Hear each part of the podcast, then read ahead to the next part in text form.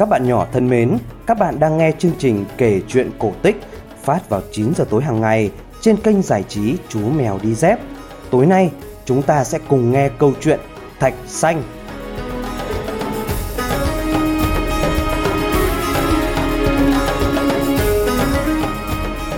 Ngày xưa ngày xưa, ở quận Cao Bình có hai vợ chồng tuổi già mà chưa có con.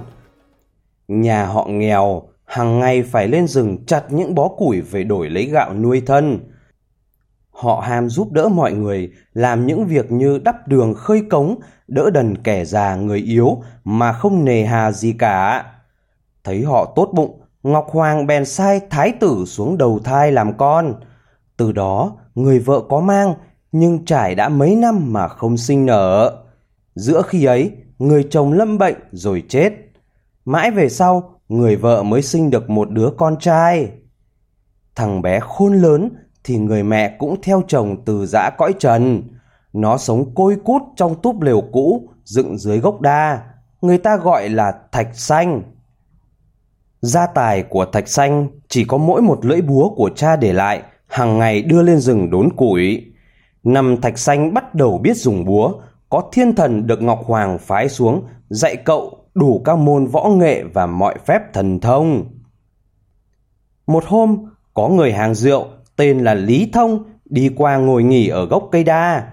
Hắn thấy Thạch Xanh vừa gánh về một gánh củi lớn tướng. Hắn liền nghĩ bụng. Người này khỏe như voi, nếu nó về ở cùng ta thì lợi biết bao nhiêu. Hắn bèn lại lân la gạ chuyện rồi đòi kết làm anh em với Thạch Xanh. Thấy có người lạ tự nhiên săn sóc đến mình, Thạch Xanh cảm động, vui vẻ nhận lời và sau đó chàng từ dã gốc đa đến sống chung dưới mái nhà của họ Lý. Nhà họ Lý vốn chuyên nghề cất rượu. Thạch Xanh đến, mẹ con hắn quả là được một tay đỡ đần rất tốt.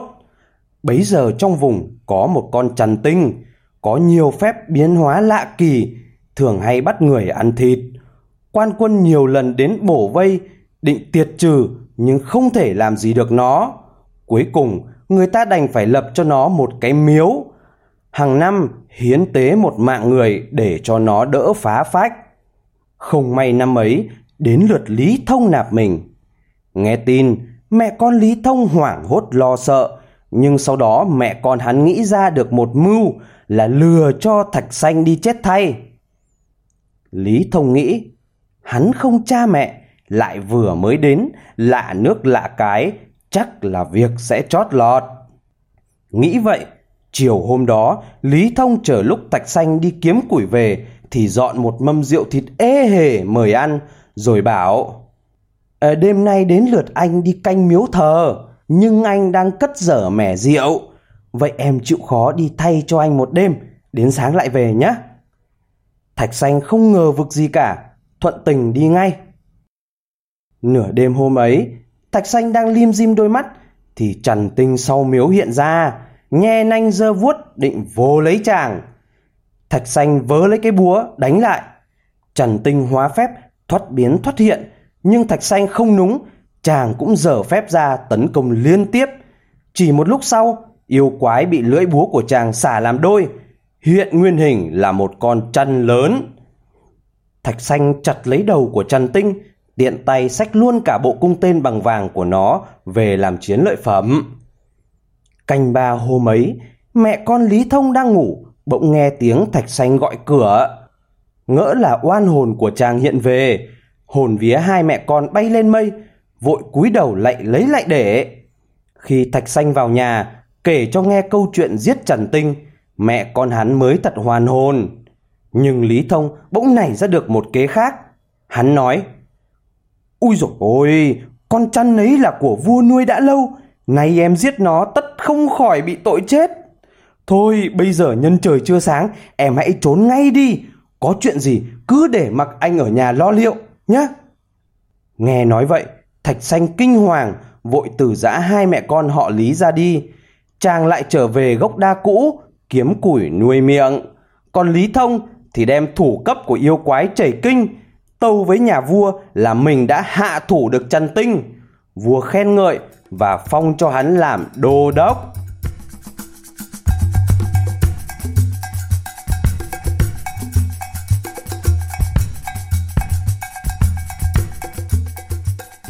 Các bạn đang nghe câu chuyện Thạch Xanh được phát trên kênh giải trí Chú Mèo Đi Dép.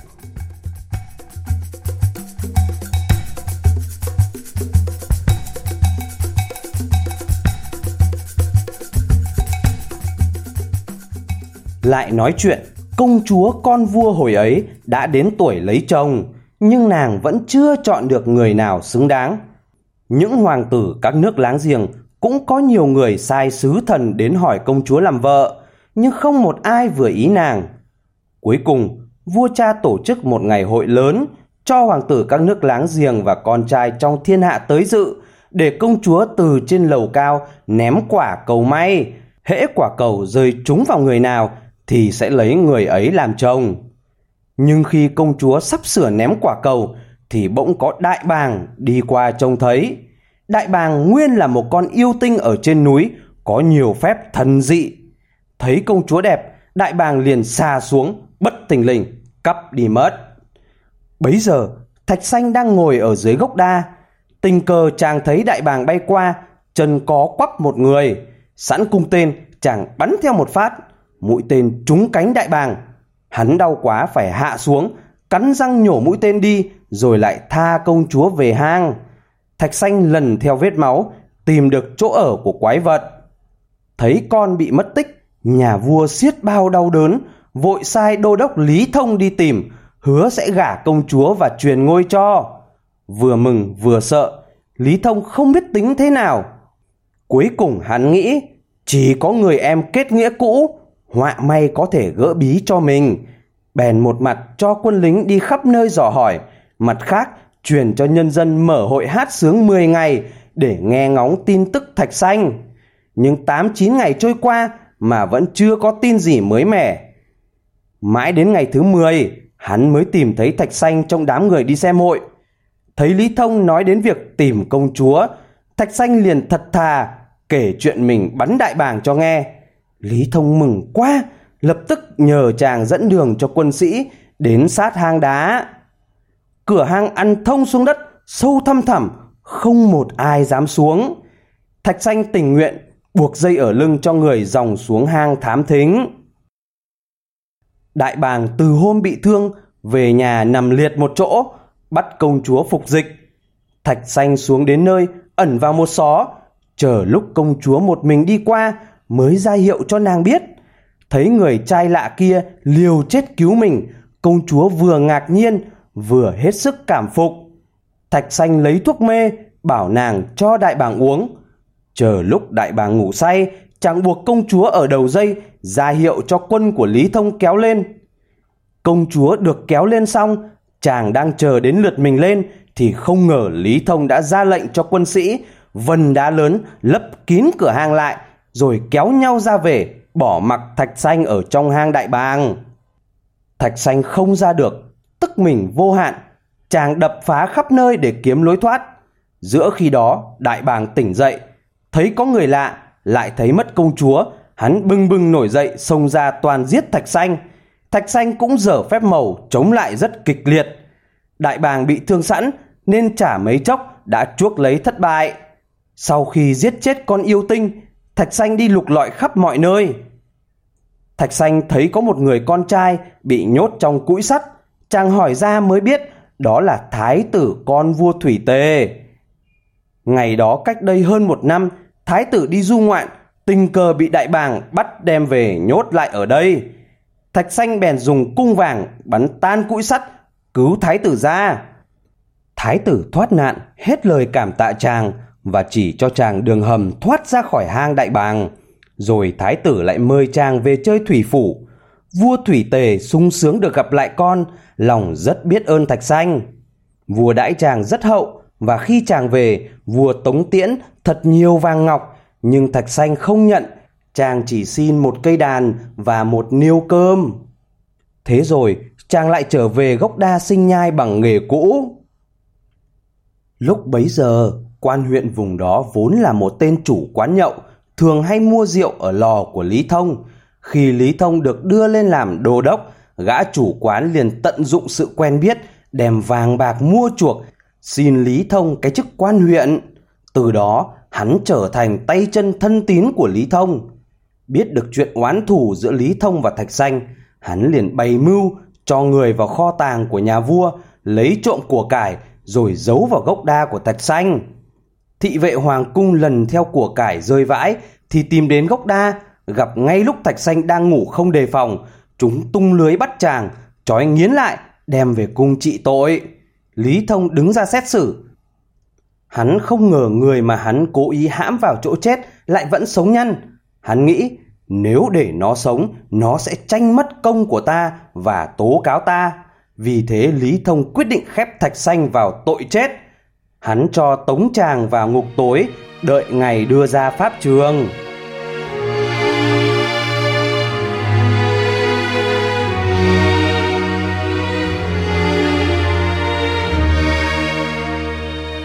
Các bạn đang nghe câu chuyện Thạch Xanh được phát trên kênh giải trí Chú Mèo Đi Dép.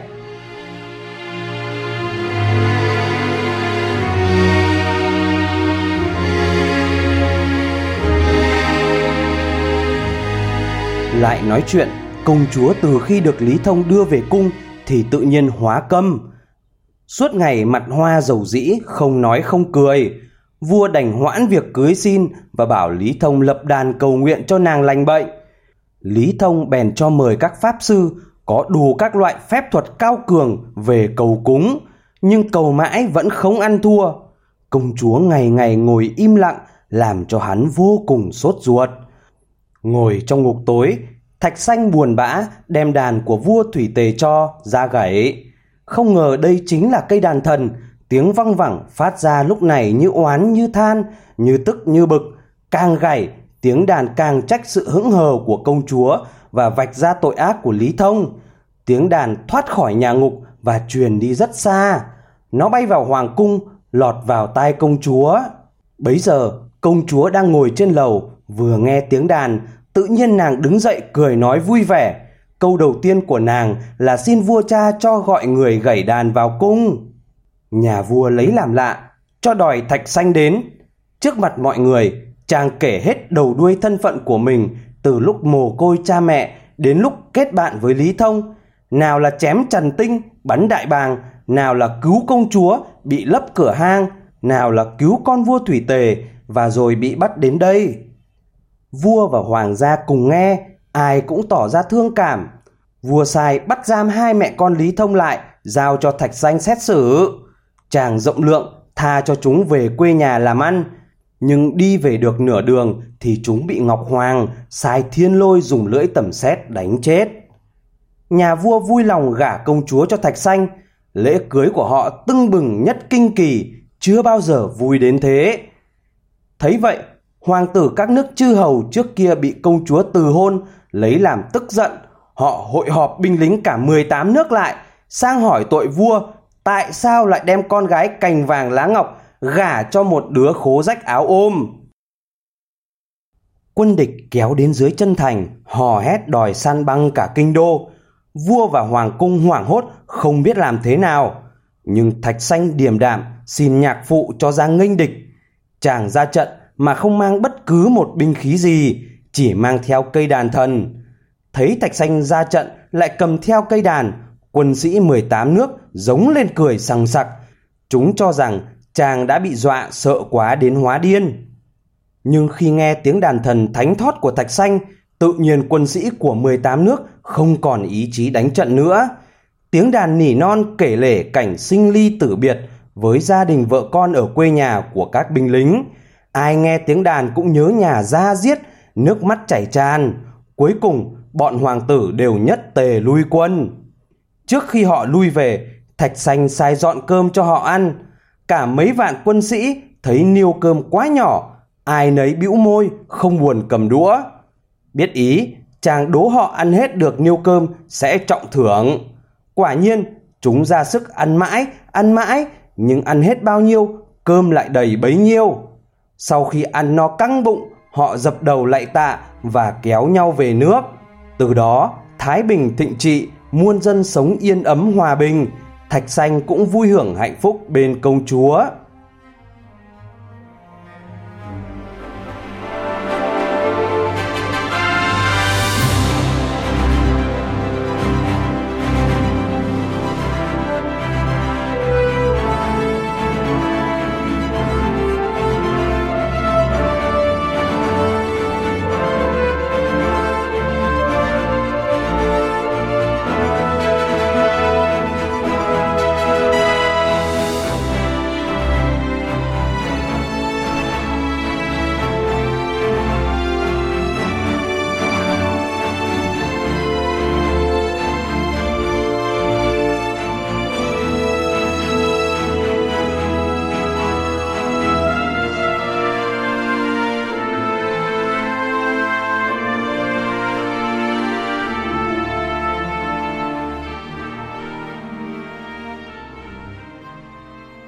Các bạn vừa nghe xong câu chuyện cổ tích Thạch Xanh phát trên kênh giải trí Chú Mèo Đi Dép.